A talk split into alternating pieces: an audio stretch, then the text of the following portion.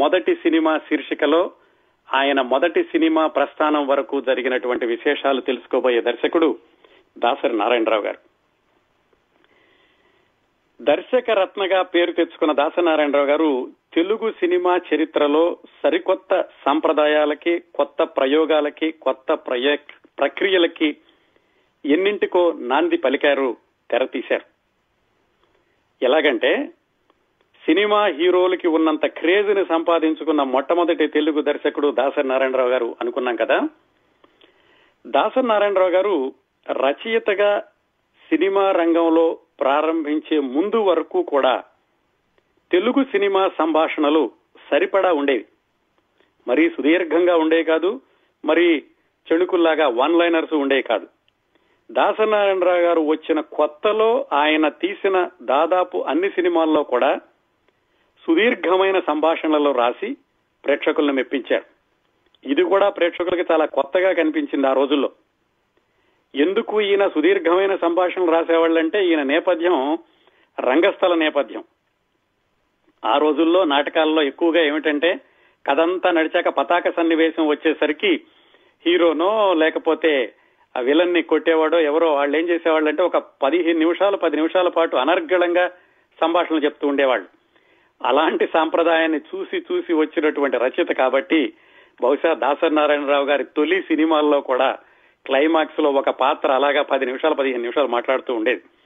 ఆ సాంప్రదాయాన్ని కూడా ఆయనే మొదలు పెట్టారు. ఆ తర్వాత కొంతమంది కొనసాగించారు, ఆ తర్వాత మళ్ళా సరికొత్త ట్రెండ్స్ వచ్చినాయి అనుకోండి.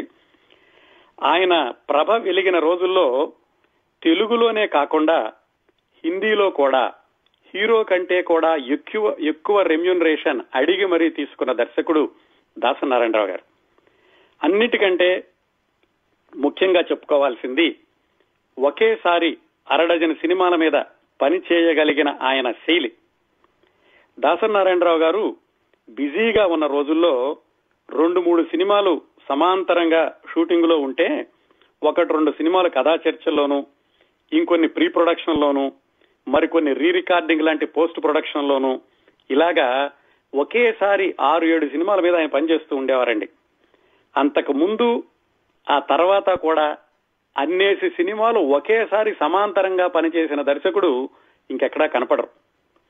అలాగే ఈయన 150 సినిమాలకి దర్శకత్వం వహించినటువంటి రికార్డు నెలకొల్పి Guinness book of world records లోకి ఎక్కితే ఈయన శిష్యుడు కోడి రామకృష్ణ గారు కూడా 100 సినిమాలు పూర్తి చేశారు. గురువు గారు 150 సినిమాలు, శిష్యుడు 100 సినిమాలు. ఈ కాంబినేషన్ కూడా బహుశా దాసరి నారాయణరావు గారికి మాత్రమే సొంతమైందేమో.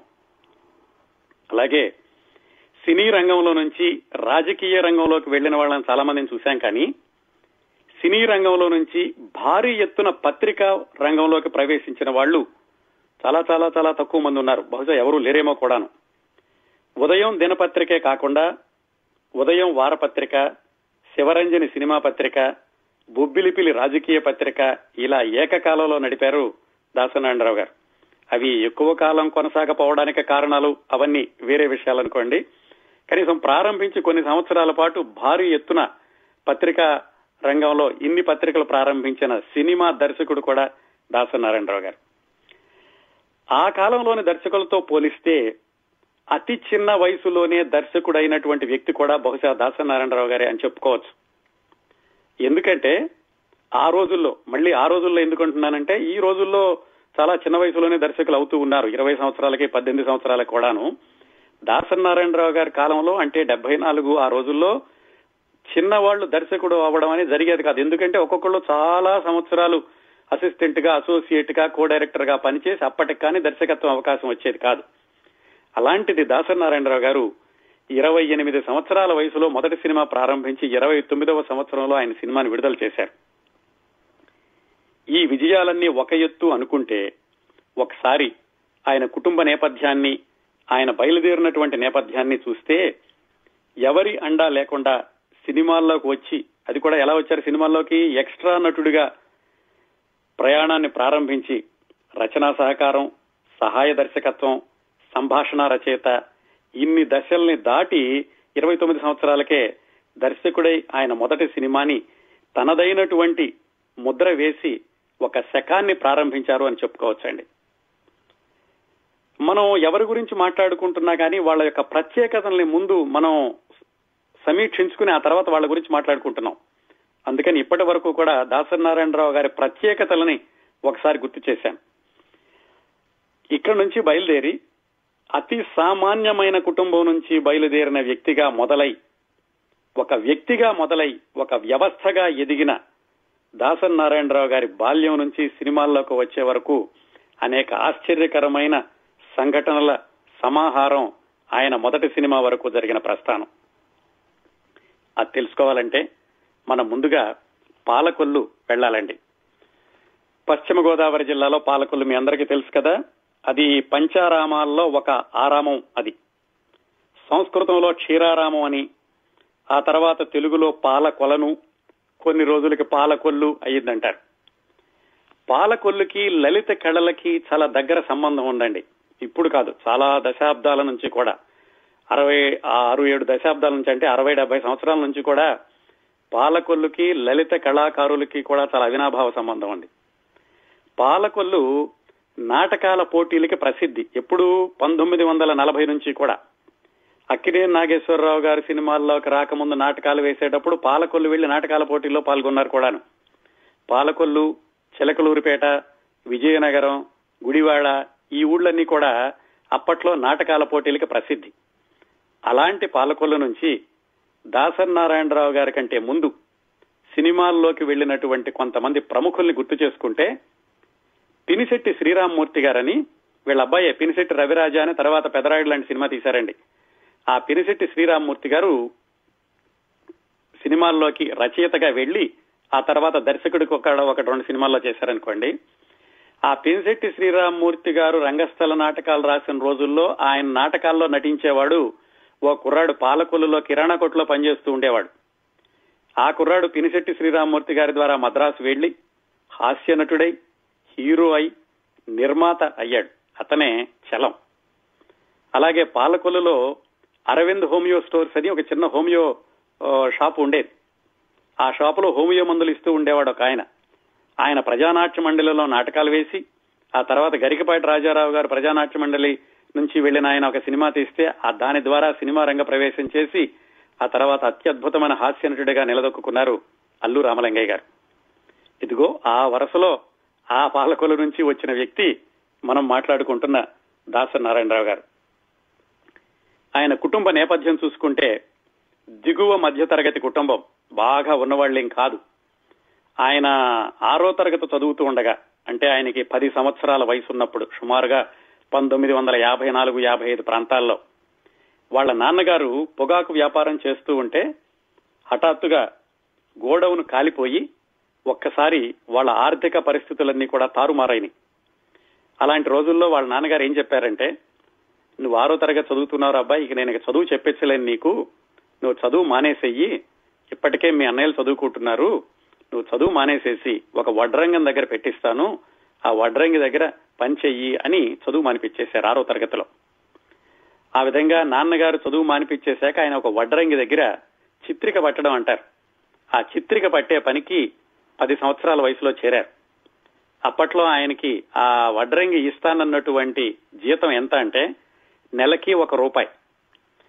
భారతదేశంలో లోనే అలాగే తెలుగు చలనచిత్ర పరిశ్రమలో కూడా అత్యధిక పారితోషికం తీసుకున్న దర్శకుడిగా ఎదిగిన దాసరి నారాయణరావు గారి మొట్టమొదటి సంపాదన నెలకి 1 రూపాయి. ఆ వడ్రంగి దగ్గర పనిచేస్తూ ఉండగా ఒకరోజు ఆ వడ్రంగ షాప్ ముందు ఒక పెద్ద ఆయన సైకిల్ చైన్ పడిపోయింది.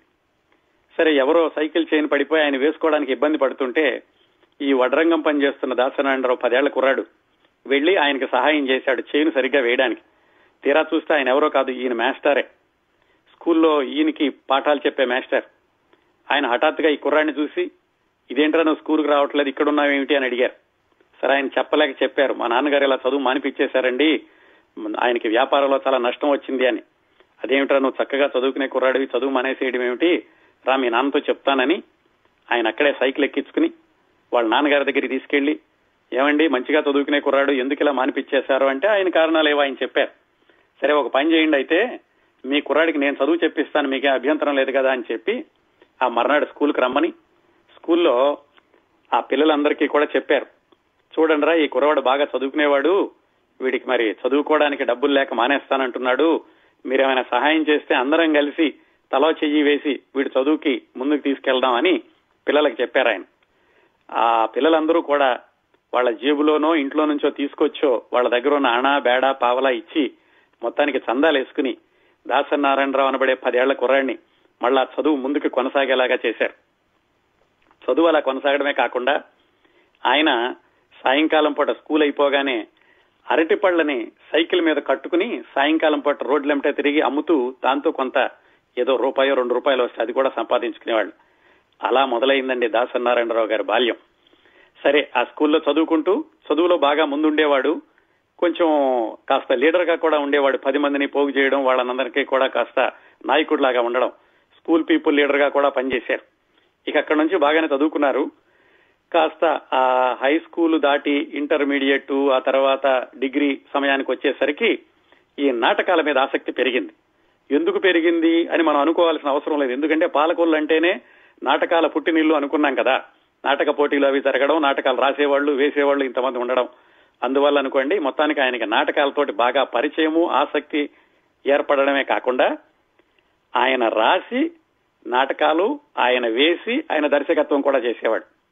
ఆ రోజుల్లో అమ్మ కోసం అని ఒక ఏకపాత్రాభినయం రాసుకుని ఆయన ఒక్కడే చేసేవాడట స్టేజీ మీద.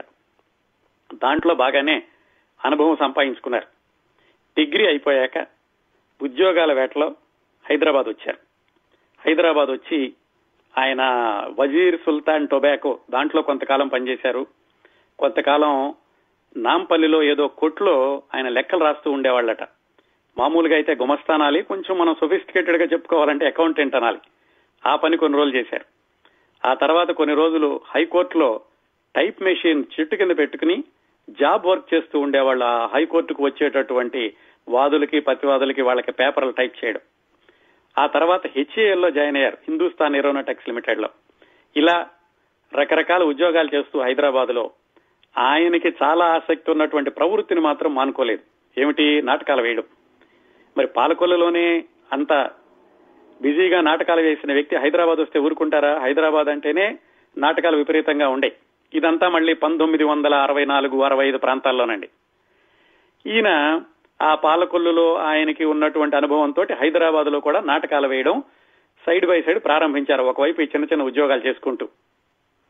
అప్పట్లో నాటకాలు టిక్కెట్ నాటకాలు ఉండే, టిక్కెట్ కొని మరీ వెళ్లి చూసేవాళ్ళ నాటకాలు. అలాగే దాసరి నారాయణరావు అనేటటువంటి కుర్రవాడు నాటకం వేస్తున్నాడు అంటే టికెట్లు ఎక్కువగా అమ్ముడుపోయావట. అమ్ముడుపోవడాన్ని ఆ రోజుల్లో టికెట్లు కొయ్యడం అంటారు, ఎన్ని టికెట్లు తెగినీరా అని అడిగేవాళ్ళు అనమాట, చించిస్తారు కాబట్టి. అలా ఈ నాటకాలకి ఎక్కువ టికెట్లు తెగుతూ ఉండేవి.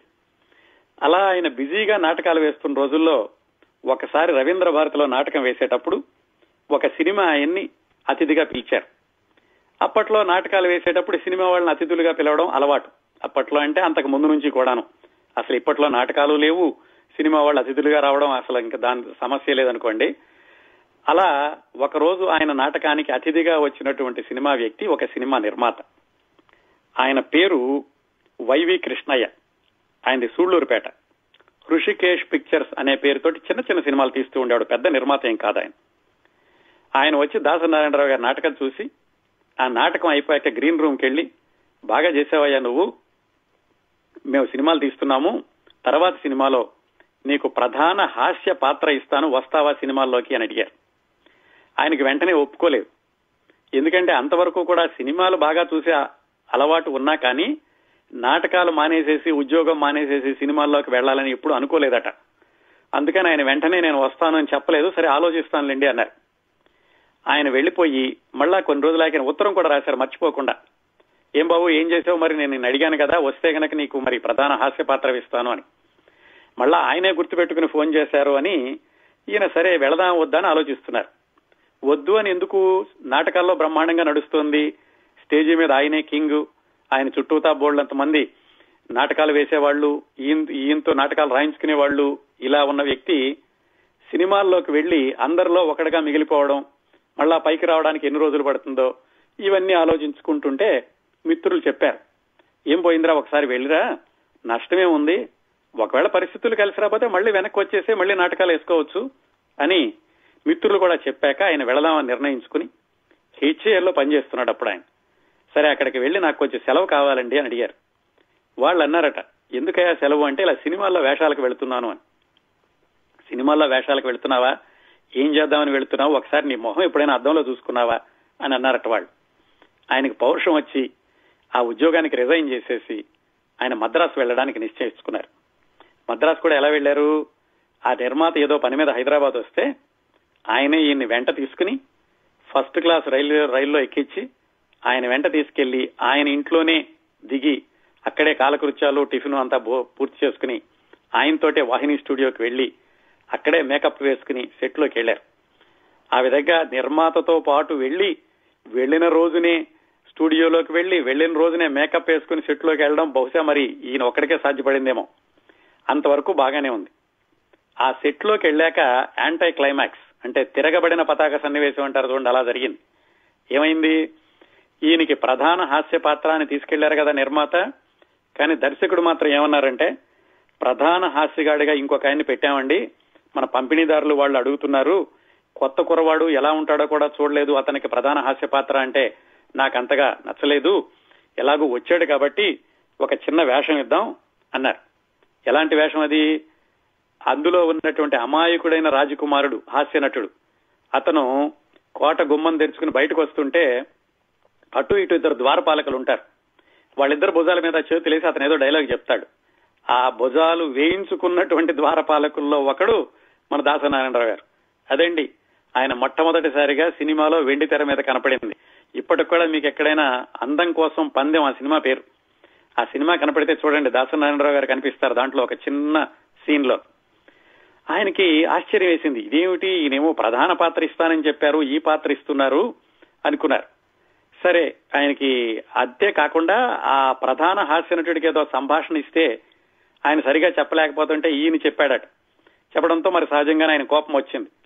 బహుశా ఈ దృశ్యాన్ని కృష్ణవంశీ గారు ఖడ్గం సినిమాలో వాడుకున్నట్టున్నారు. ఇవి జరిగాక భోజనం లంచ్ టైం అయింది. లంచ్ టైంలో కూడా అందరికీ ఒక రకంగాను, ఈ ఎక్స్ట్రా యాక్టర్లందరికీ ఒక రకంగాను, అసలు ఈయన ఎవరు పట్టించుకున్న వాళ్ళు లేరు. సహజంగానే ఉంటుంది అది, ఎందుకంటే అప్పుడే వెళ్లిన వ్యక్తి, ఈయన ఎవరో కూడా ఎవరికి తెలుసు, ఏదో నిర్మాత తీసుకొచ్చాడని ఆ వేషం ఇచ్చారు. ఇవన్నీ చూశాక ఆయనకి చాలా అవమానంగా ఫీల్ అయ్యి, ఎందుకు వచ్చాను అనవసరంగా, నాటకాల్లో నేను మహారాజులాగా ఉండేవాడిని కదా అనుకుని వెనక్కి వెళ్ళిపోదాం అనుకున్నారు.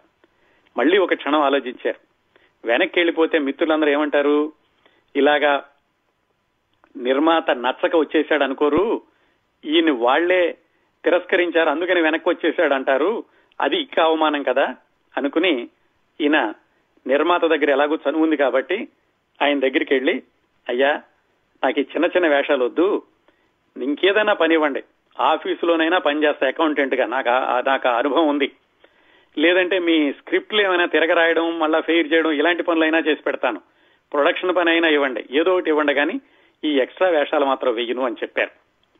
బహుశా ఆ నిర్మాత గారు దానికి ఒప్పుకోకుండా ఈయన నటుడుగానే ముందుకి బలవంతం చేసి ఉంటే, ఈయన నటుడుగానే కొనసాగి ఉంటే మనకు ప్రేమాభిషేకం ఉండేది కాదు, బొబ్బిలి పులి ఉండేది కాదు. కానీ ఆ నిర్మాత అలా చేయలేదు. సరే కుర్రవాడు మంచిగా నాటకాలు వేసుకుంటున్నాడు, నేను కూడా చూశాను ఆయనకి ఎంత వైభవం ఉందో నాటక రంగం మీద, సరే అతన్ని ఎందుకులే ఇబ్బంది పెట్టడం అని, సరే బాబు అలాగే అయితే మా రైటర్ గారి దగ్గర నువ్వు అసిస్టెంట్ గా చేరు అని ఆ అందం కోసం పందెం సినిమాకి రచయితగా ఉన్న వేటూరి గారు కాదండి, వీటూరి అని ఆయన దగ్గర అసిస్టెంట్ గా చేర్పించారు. అక్కడ ఆ విధంగా ఆయన నటన నుంచి పక్కకు వచ్చి వీటూరి గారి దగ్గర సహ రచయిత, లేకపోతే కాపీ చేయడము, రచయితకి సహాయకుడు అనుకోండి, అలా మొదలైంది ఆయన నిజమైన వెండితెర జీవితం. ఆ వీటూరి గారి దగ్గర కొంతకాలం పనిచేశాక పాలగుమి పద్మరాజు గారని భీమవరం నుంచి వెళ్లి మద్రాసులో అప్పటికి ఆయన ఒక డీసెంట్ రచయితగా పేరు తెచ్చుకున్నారు. ఆ పాలగుమి పద్మరాజు గారి దగ్గర సహాయ రచయితగా వెళ్లారు. ఆ తర్వాత చిత్రసీమలో ఎంత విచిత్రాలు జరుగుతూ ఉంటాయంటే, చిట్ట చివరి రోజుల్లో అంటే దాసరి నారాయణరావు గారు చాలా ప్రముఖ దర్శకుడు అయిపోయాక ఆ పాలగుమి పద్మరాజు గారు దాసరి నారాయణరావు గారి దగ్గర అసిస్టెంట్ గా చేశారు. అదంతా మళ్ళీ వేరే వేరే కథలు అనుకోండి, మళ్ళీ దాసరి నారాయణరావు గారి దగ్గరికి వద్దాం. పాలగుమి పద్మరాజు గారి దగ్గర రచయితకి సహాయకుడిగా చేరినటువంటి దాసరి నారాయణరావు గారు ఆయన దగ్గర 5-6 సినిమాలకు పనిచేశాక మానాన్న నిర్దోషి అనే సినిమాతోటి ఆయన అసిస్టెంట్ డైరెక్టర్ కూడా అయ్యారు. ఈ మానాన్న నిర్దోషి అన్న సినిమా ప్రత్యేకత ఏమిటంటే అందులో కృష్ణ గారు హీరో అయితే శ్రీదేవి కృష్ణ గారి కూతురుగా నటించింది చిన్నపిల్లగా.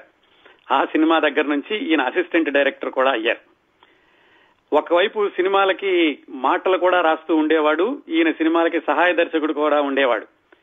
అప్పట్లోనే ఈయన ప్రత్యేకత ఏమిటంటే సాధారణంగా అసిస్టెంట్ డైరెక్టర్, అసోసియేట్ డైరెక్టర్ అంటే ఒక డైరెక్టర్ తోటి కలిసి అన్ని సినిమాలకి పనిచేస్తూ ఉంటారు. అంటే ఒక డైరెక్టర్ తో కలిసి పనిచేయడం మొదలు పెట్టాక ఆ డైరెక్టర్ ఎక్కడికి వెళితే అక్కడికి ఆయనతో పాటు వెళుతూ ఉంటారు. ఆ డైరెక్టర్ తన దగ్గర ఉన్న సహాయకులందరినీ తర్వాత సినిమాకి తీసుకెళ్తాడు. కానీ దాసరి నారాయణరావు గారు ఆ రోజుల్లోనే ఒక డైరెక్టర్ తోటి స్థిరపడిపోకుండా ఒకేసారి నలుగురు ఐదుగురు దగ్గర ఆయన అసిస్టెంట్ గా పనిచేస్తూ ఉండేవాడు. ఎలాగంటే సావిత్రి గారి దగ్గర, భీమ్ సింగ్ అనే ఆయన దగ్గర, వేదాంతం రాఘవయ్య గారి దగ్గర, కేవీ నందన్ రావు అనే దగ్గర, లక్ష్మీ దీపక్ దగ్గర, ఇలాగ ఒకేసారి ఇంతమందికి కూడా అసిస్టెంట్ గా పనిచేస్తూ ఉండేవాడు. అలాగే ఆయన ఇక మాటలకి సహాయ రచయితగా, సహాయ దర్శకుడిగా ఉంటూనే ఆయన మాటల రచయితగా మారింది జగత్ జెట్టీలు అనే సినిమా నుంచి. అప్పట్లో జగత్ కిలాడీలు, జగత్ జెట్టీలు, జగత్ కంత్రీలు అని ఈ క్రైమ్ సినిమాలు ఎక్కువగా వస్తూ ఉండే. ఎస్వి రంగారావు గారు అందులో విలన్ గాను, డిటెక్టివ్ గాను కూడా వేస్తూ ఉండేవాళ్ళు. వాటిల్లో ఈ జగత్ జెట్టీలు అనే సినిమా నుంచి ఆయన మాటల రచయితగా కూడా మారారు. కూతురు, కోడలు, హంతకులు, దేవాంతకులు, ఎస్పి బాలసుబ్రహ్మణ్యం గారి మొట్టమొదటి సినిమా, అంటే ఆయన నటుడిగా నటించిన మొట్టమొదటి సినిమా మహమ్మద్ బిన్ తుగ్లక్, వీటన్నిటికీ కూడా దాసరి నారాయణరావు గారు సంభాషణ రచయితగా పనిచేశారు. ఇంకోవైపు ఆయన సహాయ దర్శకుడిగా కూడా కొనసాగుతూ ఉన్నారు. ఆయన సహాయ దర్శకుడిగా ఉంటూ ఉండగా జరిగిన రెండు సంఘటనలు, ఒకటి ఆ సినిమా సుమారుగా మేనకోడలు అనుకుంటాను, దాంట్లో సూర్యకాంతం గారు ఒక పాత్ర వేస్తున్నారు, ఈయన దానికి మాటల రచయిత. దాంట్లో ఎక్కడో ఒక సందర్భం వస్తే ఈయన ఒక సంభాషణ రాశారట, ఏమని, కుంటి కుక్క మీద కొబ్బరికాయ పడ్డట్టు అని. సాధారణంగా తెలుగు వాళ్ల సామెత ఏమిటి, మూలిగే నక్క మీద తాటికాయ పడ్డట్టు, అంటే ఒక దాని మీద ఒకటి బాధలు వస్తూ ఉంటే మూలిగే నక్క మీద తాటికాయ పడ్డట్టు అంటూ ఉంటారు. ఈయన దాన్ని మార్చి కుంటి కుక్క మీద కొబ్బరికాయ పడ్డట్టు అని రాశారు. అది సూర్యకాంతం గారు చెప్పాలి. ఆవిడ పిలిచి, ఇదేమిటయ్యా, మనకున్నటువంటి జాతీయం, మనకున్న సామెత, దీన్ని నువ్వు మార్చేస్తే ఎలాగా, మార్చడానికి నీకేమిటి అధికారం అని ఆవిడ దాసరి నారాయణరావు గారిని గట్టిగా అడిగింది. ఈయన సంభాషణ రచయిత దానికి. ఆయన ఏమన్నారంటే, అలాగే ఎందుకు చెప్పాలండి, కొత్తగా ఎందుకు చెప్పకూడదు అంటే ఆవిడ, నీకు మార్చడానికి నీకు హక్కు లేదయ్యా, నువ్వెవరో మార్చడానికి అన్నారు. హక్కు ఏమిటండి దీంట్లో, నేను కొత్తగా సంభాషణ రాశాను, బహుశా ప్రేక్షకులకు నచ్చకపోతే వాళ్ళు చెబుతారు, మధ్యలో మీరెందుకు అడ్డం పడ్డం అన్నారు. నేనేమైనా సరే ఈ సంభాషణ చెప్పను అన్నారు ఆవిడ. అలా అయితే నేను గనక రచయితగా ఈ సినిమా నుంచి వెళ్లిపోతానని ఈయన మొండిపట్టు పట్టి కూర్చున్నారు. జమున గారు, గుమ్మడి గారు అలాంటి వాళ్ళందరూ సెట్ లో ఉన్నారు. సరే, వాళ్ళందరూ ఏదో చెప్పి రాజీ చేశారట. చివరికి ఆవిడ పలికినట్టున్నారు ఆ సంభాషణ. ఎందుకు ఈ సంఘటన ఆయన ఒకసారి చెప్పారంటే, అంత గట్టిగా తాను రాసేటటువంటి రచన మీద అంత విశ్వాసంతో ఉండేవాళ్ళు. ఆ విశ్వాసం అపనమ్మకం కాదు, అది నిజంగా ఆ విశ్వాసమే ఆయన ప్రేక్షకులకు దగ్గర చేసిందని తర్వాత విజయవంతమైన ఆయన సినిమాలన్నీ కూడా చెబుతాయి. అది ఒక సంఘటన. అలాగే ఈయన సహాయ దర్శకుడిగా కొనసాగుతున్న రోజుల్లో భీమ్ సింగ్ అని, తెలుగువాడేనండి, తర్వాత ఆయన తమిళనాడులో సెటిల్ అవడం వల్ల ఆయన పేరు అలా ఉంది, కానీ ఆయన దగ్గర కూడా ఆయన అసోసియేట్ డైరెక్టర్ గా పనిచేస్తూ ఉండేవాడు. అప్పట్లో హాస్య నటుడు, క్యారెక్టర్ యాక్టర్ నాగభూషణం గారు ఆయన సొంతంగా ఒక సినిమా తీస్తున్నారు, ఒకే కుటుంబం అని. ఆ సినిమాకి దర్శకుడు భీమ్ సింగ్, ఆయన దగ్గర అసోసియేట్ గా పనిచేస్తున్నారు దాసరి నారాయణరావు గారు. అప్పటికే దాసరి నారాయణరావు గారికి రచయితగా మంచి పేరు వచ్చింది, సహాయ దర్శకుడిగా కూడా ఇంతమంది దగ్గర పనిచేస్తున్నారు కాబట్టి, ఇంతమంది యొక్క దర్శకత్వ శైలులు ఆయన పరిశీలించారు కాబట్టి ఆయనకంటూ ఏవో కొన్ని భావాలు ఉన్నాయి. ఆ సినిమాలో పనిచేసేటప్పుడే నాగభూషణం గారితో చాలా దగ్గరి పరిచయం ఏర్పడింది. ఎన్టీ రామారావు గారితో కూడా బాగా పరిచయం ఏర్పడింది, ఎందుకంటే ఆ సినిమాలో హీరో ఎన్టీ రామారావు గారు. ఒకసారి ఆ సినిమా షూటింగ్ జరిగేటప్పుడు భీమ్ సింగ్ గారికి హిందీ సినిమా షూటింగ్ ఏదో వెళ్లాల్సి వచ్చి ఆయన, సరే నేను రాలేనండి, కానీ ఎన్టీ రామారావు గారి డేట్లు వేస్ట్ అయిపోతాయి ఎలాగా అని ఎన్టీ రామారావు గారితో మాట్లాడుతుంటే, మీరు లేకపోతే ఏమైంది బ్రదర్, ఆ కుర్రాడు ఉన్నాడు కదా బాగా తీస్తున్నాడు, ఆ కుర్రాడికి ఇవ్వండి అన్నారట. ఆ విధంగా భీమ్ సింగ్ లేకుండా దాసరి నారాయణరావు గారే కొన్ని సీన్లు కూడా చిత్రీకరించారు ఆ ఒకే కుటుంబం సినిమాలో. నాగభూషణం నిర్మాత, ఎన్టీ రామారావు గారి హీరో. ఆ పరిచయం తోటి నాగభూషణం గారు ఈ ఒకే కుటుంబంలో దాసరి నారాయణరావు పనితీరును గమనించి, తర్వాత నేను తీసేటటువంటి సినిమాకి నిన్నే డైరెక్టర్ గా పెట్టుకుంటానయ్యా అని ఆయన చెప్పారు. చెప్తే ఆ సినిమా అవగానే, ఇది ఒకే కుటుంబం సినిమా అవగానే దాసరి నారాయణరావు గారు ఇక వేరే సినిమాల్లో అసోసియేట్ డైరెక్టర్ గా వచ్చినా గానీ ఈయన వెళ్లకుండా నాగభూషణం గారు అవకాశం ఇస్తారు కదా అని ఈయన దగ్గర ఉండిపోయారు. నాగభూషణం గారు ఏం చేశారంటే, శపథం అనేటటువంటి ఒక సినిమా తమిళంలో వస్తే దాన్ని తెలుగులో తీద్దాం, నువ్వు ఒకసారి చూసిరా, చూసొచ్చి దాని సంభాషణలు అవి రాసిపెట్టు, నేనే ప్రధాన నటుడిగా ఉంటాను అని చెప్పారు. సరే, ఆయన కూడా ఏమిటంటే ఈ మొట్టమొదటిగా దర్శకుడు అవ్వడానికి ఇది మంచి సబ్జెక్టు, పైగా నాగభూషణం అప్పట్లో చాలా పేరులో ఉన్నటువంటి నటుడు, ఆయన నిర్మాత కూడాను. అందుకని ఆయన చాలా ఉత్సాహంగా ఆ సినిమా చూసొచ్చి దానికి స్క్రిప్ట్ అది రాయడం ప్రారంభించారు. కొన్ని రోజులయ్యాక ఆయన ఏమన్నారంటే, ఈ సినిమా వద్దయ్యా, ఆ సినిమా వేరే వాళ్ళు కొనుక్కున్నారు, అందులో నేను కూడా నటిస్తున్నాను, అందుకని మనం ఇంకో సబ్జెక్ట్ చేద్దామన్నారు. సరే, ఈయన మళ్ళా ఇంకో సబ్జెక్ట్ ఏదో ప్రిపేర్ చేస్తూ ఉండగా నాగభూషణం గారు ఈలోగా ఇంకో సినిమా ఆయన ప్రారంభించేశారు నిర్మాతగా. ఆ సినిమాకి దాసరి నారాయణరావు గారిని దర్శకుడుగాను పెట్టుకోలేదు, అసోసియేట్ గాను పెట్టుకోలేదు, మాటల రచయితగాను పెట్టుకోలేదు. ఆ సినిమా ప్రజానాయకుడు. దానికి రచయిత బొల్లిమంత శివరామకృష్ణ గారు, దానికి దర్శకుడు వి మధుసూదన్ రావు గారు. ఇలా నాగభూషణం గారు మాట ఇవ్వడం మూలాన ఎవరి దగ్గరకా వెళ్లకుండా మానుకున్నాను, ఈయన ఇలా చేశారనుకుని ఆయన కొంచెం బాధేసి, సరే తర్వాత ఏమి చేద్దామా అనుకుంటూ ఉండగా బందిపోటు భీమన్న అనేటటువంటి ఒక సినిమా తీసిన నిర్మాత, ఆయన పేరు దోనీపూడి బ్రహ్మయ్య గారు. చిన్న చిన్న సినిమాలు తీశారు, ఒకటో రెండో ఆ రోజుల్లో. ఆయనకి ఇలా దాసరి నారాయణరావు అనే కుర్రవాడు బాగా అసిస్టెంట్ డైరెక్టర్ గా మంచి పేరు తెచ్చుకున్నాడు, ఆయన దగ్గర కథలు ఉన్నాయి అనుకుని ఈయన కబుర్ చేశారు, నేను ఇంకో సినిమా తీద్దాం అనుకుంటున్నానయ్యా, నీ దగ్గర ఏమైనా కథ ఉందా అని. దాసరి నారాయణరావు గారు రాసుకున్నటువంటి కథ ఏదో ఉంటే ఆయనకి చెప్పారు. ఆయన విన్నారు, కానీ అవును కాదు అని ఏమి చెప్పలేదు. సరే, దాసరి నారాయణరావు గారు వెనక్కి వచ్చేశారు. వెనక్కి వచ్చేసి ఆయన మళ్ళా ప్రయత్నాల్లో ఉండగానే వాళ్ళ ఊరు నుంచి కొంతమంది మిత్రులు వచ్చారు. వాళ్ళు వచ్చినప్పుడు ఆయన తాను ఆ బ్రహ్మయ్య గారికి చెప్పినటువంటి కథ వినిపించారు. వినిపిస్తే వాళ్ళందరూ, ఇదేమిటి కథ చాలా బాగుంది, మేము ఏదో పని మీద వచ్చాము, కానీ నువ్వేమో సినిమాల్లో దర్శకుడిగా రావాలనుకుంటున్నావు, బ్రహ్మాండమైన కథ చెప్పావు, మేమే సినిమా తీస్తామన్నారు. అంటే దాసరి నారాయణరావు గారు చెప్పారు, మీరు కొత్త, నేను కొత్త, కథ కొత్త, ఇలాంటి దాంట్లో మనం సినిమా తీస్తే కనుక మనం విడుదల చేస్తామో లేదో, మనకు పెంపిణీదారులు వస్తారో లేదో, ఇప్పుడు వద్దులే, నేను కొంచెం దర్శకుడిగా సెటిల్ అయ్యాక మీకు తీసి పెడతానులే అన్నారు. అలాగే ఆ మిత్రులకి తర్వాత సినిమా తీసి పెట్టారనుకోండి. మొత్తానికి మిత్రులకి అలా చెప్పాక ఈయనకి వచ్చినటువంటి ఇంకొక అవకాశం, కె రాఘవ అన్న ఆయన సొంతంగా సినిమాలు తీద్దామని. అంటే అంతకు ముందు వరకు కూడా ఈ కె రాఘవ గారు మిత్రులతో కలిసి జగత్ కిలాడీలు, జగత్ జెట్టీలు, జగత్ జెట్టీలు ఇలాంటి సినిమాలు తీశారు. అది ఫల్గుణ కంబైన్స్ అనే పేరుతోటి. దాంట్లో నుంచి బయటకు వచ్చేసి ఆయన విడిగా సినిమా తీద్దాం అనుకుంటూ ఉండగా ఈ దాసరి నారాయణరావు గారు చేస్తున్న ప్రయత్నాల గురించి తెలిసింది. ఎందుకంటే ఆయన అంతకు ముందే ఈ జగత్ కిలాడీలు, జగత్ జెట్టీలు వీటన్నిటికీ పనిచేస్తున్నారు కాబట్టి పరిచయం కూడా ఉంది. ఈయన యొక్క సృజనాత్మక శక్తి కూడా కె రాఘవ గారికి తెలుసు. సరే, ఆయన పిలిచి స్టోరీ రెడీ చేయబ్బాయి, నేను తీస్తాను నీతో సినిమా అన్నారు. అది ఆయనకి మొట్టమొదటి సినిమానే, దాసరి నారాయణరావు గారికి కాబోయే మొట్టమొదటి సినిమా. సరే, ఈయనేవో 2-3 సబ్జెక్టులు చెప్పారు, ఆయనకి నచ్చలేదు. తర్వాత ఈలోగా బ్రహ్మయ్య గారు అన్న ఆయన ఫోన్ చేసో పిలిచో, అబ్బాయి నువ్వు అప్పుడు కథ వినిపించావు కదా, కానీ నాకు ఆ కథ నచ్చలేదు, క్రైమ్ సినిమాలు ఎక్కువగా వస్తున్నాయి అబ్బాయి, నేను క్రైమ్ సినిమా తీసుకుంటానులే అన్నారు. అందుకని ఎలాగూ ఇంకా ఆ కథ ఆయన వద్దన్నారు కాబట్టి ఆ కథనే రాఘవ గారికి వినిపించారు. రాఘవ గారికి బాగా నచ్చి సరే ఈ సినిమా తీద్దాం అన్నారు. అప్పట్లో ఏమిటి, ఎవరు సినిమా తీద్దాం అనుకున్నా కానీ ఎవరికి నచ్చినా మళ్ళా తర్వాత పంపిణీదారుకి నచ్చాలి. అందుకని నిర్మాతలు ఏం చేసేవాళ్ళు అంటే, దర్శకుడిని పంపిణీదారుతోటి ఒక సమావేశం ఏర్పాటు చేసి కథ చెప్పమనేవాళ్ళు. అలా దాసరి నారాయణరావు గారు కూడా ఈ రాఘవ గారు చూపించినటువంటి పంపిణీదారు దగ్గరికి కథ చెప్పడానికి వెళ్లారు. ఆ పంపిణీదారు సగం విన్నాడు, సగం వినలేదు. ఈ కొత్త కుర్రాడు, ఆయనకు అంతెందుకంత కేంద్రీకరణ ఉంటుంది. సరే, ఆయన చివరి కథ నచ్చలేదన్నాడు. రాఘవ గారి దగ్గరికి వచ్చి చెప్పారు, నచ్చలేదంటున్నారంటే రాఘవ గారు ఏమన్నారంటే, కథ చాలా బాగుంది, మనం కావాలంటే పంపిణీదారుని మార్చేద్దాం, నువ్వు మాత్రం ఈ కథతోనే ఉండు అని చెప్పారు.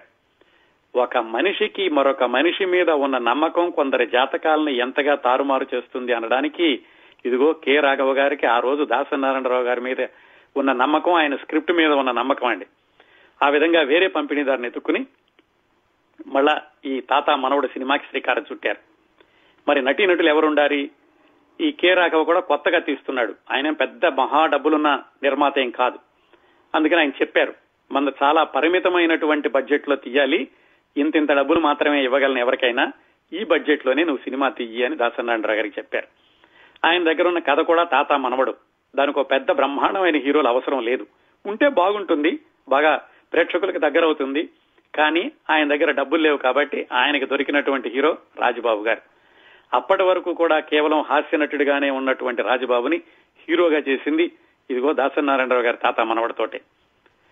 అప్పటికే ఎన్టీ రామారావు గారితోటి, అక్కినేని నాగేశ్వరరావు గారితోటి హీరోయిన్ గా వేసిన విజయ నిర్మల గారిని కూడా రాజుబాబు పక్కన వేయించడానికి ఒప్పించగలిగారు దాసరి నారాయణరావు గారు. అందరూ కూడా కథ చూసి కొత్తగా ఉందని కూడా ఒప్పుకున్నట్టున్నారు ఈ సినిమాలో నటించడానికి. ఇంకొక సంఘటన ఏం జరిగిందంటే, ఈ సినిమాలో ఇప్పుడు ప్రస్తుతం మనం చూస్తున్న తాతా మనవుడిలో గుమ్మడి గారు వేసిన పాత్రకి మొదటగా నాగభూషణాన్ని అనుకున్నారు దాసరి నారాయణరావు గారు. ఎందుకంటే నాగభూషణం గారు అప్పట్లో విపరీతమైన ప్రజాదరణ ఉన్నటువంటి నటుడు. నాగభూషణం సినిమాలో ఉన్నాడు అంటే చాలు సినిమాకి ప్రేక్షకులు వెళుతూ ఉండేవాళ్ళు. దీంతో సినిమా కూడా ఉపయోగం అవుతుంది, పైగా తెలిసినటువంటి వ్యక్తి, తనకి అవకాశం ఇస్తానన్న వ్యక్తి అడిగితే బాగుంటుంది కదా అని దాసరి నారాయణరావు గారు వెళ్లి నాగభూషణం గారిని ఇలాగా సినిమా చేస్తున్నానండి, మీరు మరి దీంట్లో ప్రధాన పాత్ర ధరించాలి అన్నారు. ఆయన సరే అలాగే చేస్తాను, కాకపోతే ఇదిగో నేను ఇంత పారితోషికం తీసుకుంటున్నాను అని చెప్పారు. దాసరి నారాయణరావు గారికి బడ్జెట్ పరిమితులు ఉన్నాయి, రాఘవ గారు ముందే చెప్పారు ఈ పాత్రకి ఇంతే ఇవ్వగలను అని. అది దాసరి నారాయణరావు గారు చెప్పారు, ఏమండి నిజమే మీకు బాగా డబ్బులు వస్తాయి బయట, కానీ నా కోసం చెయ్యండి, ఇంతకంటే కూడా ఎక్కువ ఇవ్వలేడు మా నిర్మాత అని. ఆయన ఏమన్నాడంటే, నువ్వు ఇంకొకసారి ప్రయత్నించు, ఇంతకి తక్కువ చేస్తే కనుక బాగుండదు, నాకు ఇంతకంటే తక్కువ చేయలేను అన్నారు. సరే ఆయన అంత పట్టుబట్టి కూర్చున్నాడు, కానీ పాత్రకు ఆయనే ఉంటే బాగుంటుంది అనుకుని దాసరి నారాయణరావు గారు వెనక్కి వెళ్లి మళ్ళా కె రాఘవ గారితో ఆయన ఇలా అంటున్నారండి, కొంచెం ఏమైనా బడ్జెట్ పెంచడానికి వీలవుతుందా అని అడిగారు. సరే ఆయన కూడా పాపం ఈ కొత్త కుర్రవాడు చేస్తున్నాడు, అతనే బాగుంటాడు అంటున్నాడు అనుకుని ఈయన బాధ చూసి, సరే అయితే ఇంకొంచెం పెంచుతాను బడ్జెట్ ని, కాకపోతే ఇంత ఇప్పుడు ఇద్దాం, ఓ 50 రోజులు ఆడేక సినిమా మిగతాది ఇద్దాం, మొత్తం ఆయన అడిగినంత అవుతుంది అని చెప్పారు. సరే దాసరి నారాయణరావు గారు చాలా ఆనందపడ్డారు, అమ్మయ్య మొత్తానికి నాగభూషణం గారు అడిగినంత ఇవ్వగలుగుతున్నాను కదా. ఆయన దగ్గరికి వెళ్లి చెప్పారు, ఏమండి మీరు అడిగినంత ఇస్తాం, కాకపోతే సగం ఇప్పుడు ఇస్తాము, మిగతా సగం 50 రోజులు అయ్యాక ఇస్తాము అని చెప్పారు. ఆయన చెప్పారు, ఏమయ్యా నువ్వు కొత్తవాడివి, సగం ఇప్పుడు ఇస్తానంటున్నావు, సగం 50 రోజుల తర్వాత అంటున్నావు, అసలు నీ సినిమా నువ్వు పూర్తి చేయాలి, విడుదలవ్వాలి, అది 50 రోజులు ఆడుతుందో లేదో ఎవరికీ తెలుసు, ఇప్పుడే నీకు 50 రోజుల తర్వాత ఆడుతుందని నేను నా పారితోషికాన్ని తగ్గించుకోవడం కుదరదు అన్నారు. ఆయన అంటే దాసరి నారాయణరావు గారు నాగభూషణం గారు వద్దు అన్నదానికంటే కూడా ఆయన వద్దు అన్న వైఖరికి చాలా బాధపడ్డారు. ఏమిటి, చాలా శ్రేయోభిలాషి, తెలిసినటువంటి వ్యక్తి, అలాంటిది సినిమా బాగా ఆడాలి అనుకోవాలి, కానీ 50 రోజులు కూడా ఆడుతుందో లేదో అని ముందుగానే ఆయన శకునం పెట్టారు అనుకుని ఆయన బాధపడి వెనక్కి వచ్చేసేసి ఆ పాత్రకి గుమ్మడి గారిని తీసుకున్నారు. ఇంకో విశేషం ఏమిటంటే, ఆ తర్వాత దాసరి నారాయణరావు గారు తెలుగు సినీ పరిశ్రమలో నంబర్ 1 దర్శకుడిగా ఎదిగి ఎన్ని సినిమాలు తీసినప్పటికీ ఒక్క సినిమాలో కూడా నాగభూషణం గారిని నటింప చేయలేదు, గుమ్మడి గారు లేకుండా ఒక సినిమా తీయలేదు. ఒకసారి అలా జరుగుతూ ఉంటుందండి జీవితంలోనూ. అందుకే శ్రీశ్రీ గారు చెప్పినట్టుగా, హీనంగా చూడకు దీన్ని, జీవితంలో ఎప్పుడూ కూడా ఎవరిని కూడా తక్కువగా చూడొద్దు, ఎప్పుడు ఎవరి స్థితిగతులు ఎవరి అంతస్తులు ఎప్పుడు ఎలా మారతాయో తెలియదు, అందరితో మంచిగా ఉంటే పోయేదేమీ లేదు అని ఈ సన్నివేశం ఒక చిన్న గుణపాఠం కూడా చెబుతుందండి. సరే అలా అయిపోయింది. ఈ సినిమాలో దాసరి నారాయణరావు గారు ఒక పాట కూడా రాశారు. అలాగే ఈ సినిమా అంతా కూడా కథాబలాన్ని నమ్ముకుని నిర్మించినటువంటి సినిమా.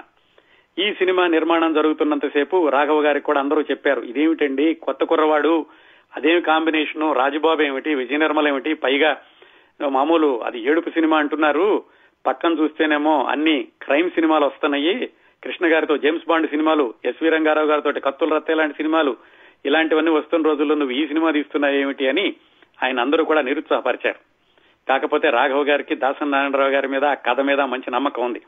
మొత్తానికి ఆ సినిమా ఎవరు ఎన్ని చెప్పినా గానీ ఆగకుండా ముందుకెళ్లింది. దాసరి నారాయణరావు గారు దాన్ని పూర్తి చేశారు. 1972 ఆగస్టులో మొదలుపెట్టి 72 డిసెంబర్ కి అది సెన్సార్ కూడా అయిపోయింది. 73 ఫిబ్రవరిలో విడుదలవ్వాల్సింది, కాకపోతే ఒక నెల రోజులు అనుకుంటాను ఆలస్యం అయ్యి 3/23/73 అంటే మార్చి 23వ తారీఖు 1973న విడుదలైంది. విడుదలైనప్పుడు కూడా చాలా ప్రతికూల పరిస్థితులు, ఈ సినిమా విడుదలవడానికి వారం ముందే అక్కినేని నాగేశ్వరరావు గారి బంగారు బాబు సినిమా విడుదలైంది. ఈ సినిమా విడుదలైన వారం రోజులకి ఎన్టీ రామారావు గారి దేశోద్ధారకులు సినిమా రిలీజ్ అయింది. ఇదే కాకుండా ఆ రోజుల్లో జయాంధ్ర ఉద్యమం అప్పుడే మొదలై ఊపందుకుంటోంది. పైగా అది వేసంకాలం. వేసంకాలం అనగానే కరెంటు కోత, థియేటర్లో కూడా జనరేటర్లు కూడా నడవని పరిస్థితి. ఇన్ని ప్రతికూల పరిస్థితుల మధ్యన తాతా మనవుడు సినిమా విడుదలైంది. ఒక వారం ఒక మాదిరిగా ఆడింది. ఆ తర్వాత 100 రోజుల వరకు వెనక్కి తిరిగి చూసుకునే అవసరం లేకుండా అది ఘన విజయం సాధించింది. ఆ సినిమా శతదినోత్సవానికి వెళ్లినటువంటి అక్కినేని నాగేశ్వరరావు గారు చెప్పారట, ఈ కుర్రవాడెవడో చాలా బాగా చేస్తున్నాడు, ఈ కుర్రవాడి దర్శకత్వంలో నటించాలని ఉంది అని. తర్వాత రోజుల్లో చాలా సంవత్సరాలకు వాళ్ళిద్దరి కాంబినేషన్ లోనే ప్రేమాభిషేకం వచ్చేసి అది అత్యద్భుతమైనటువంటి రికార్డులు సృష్టించిన విషయం అందరికీ తెలిసిందే కదా.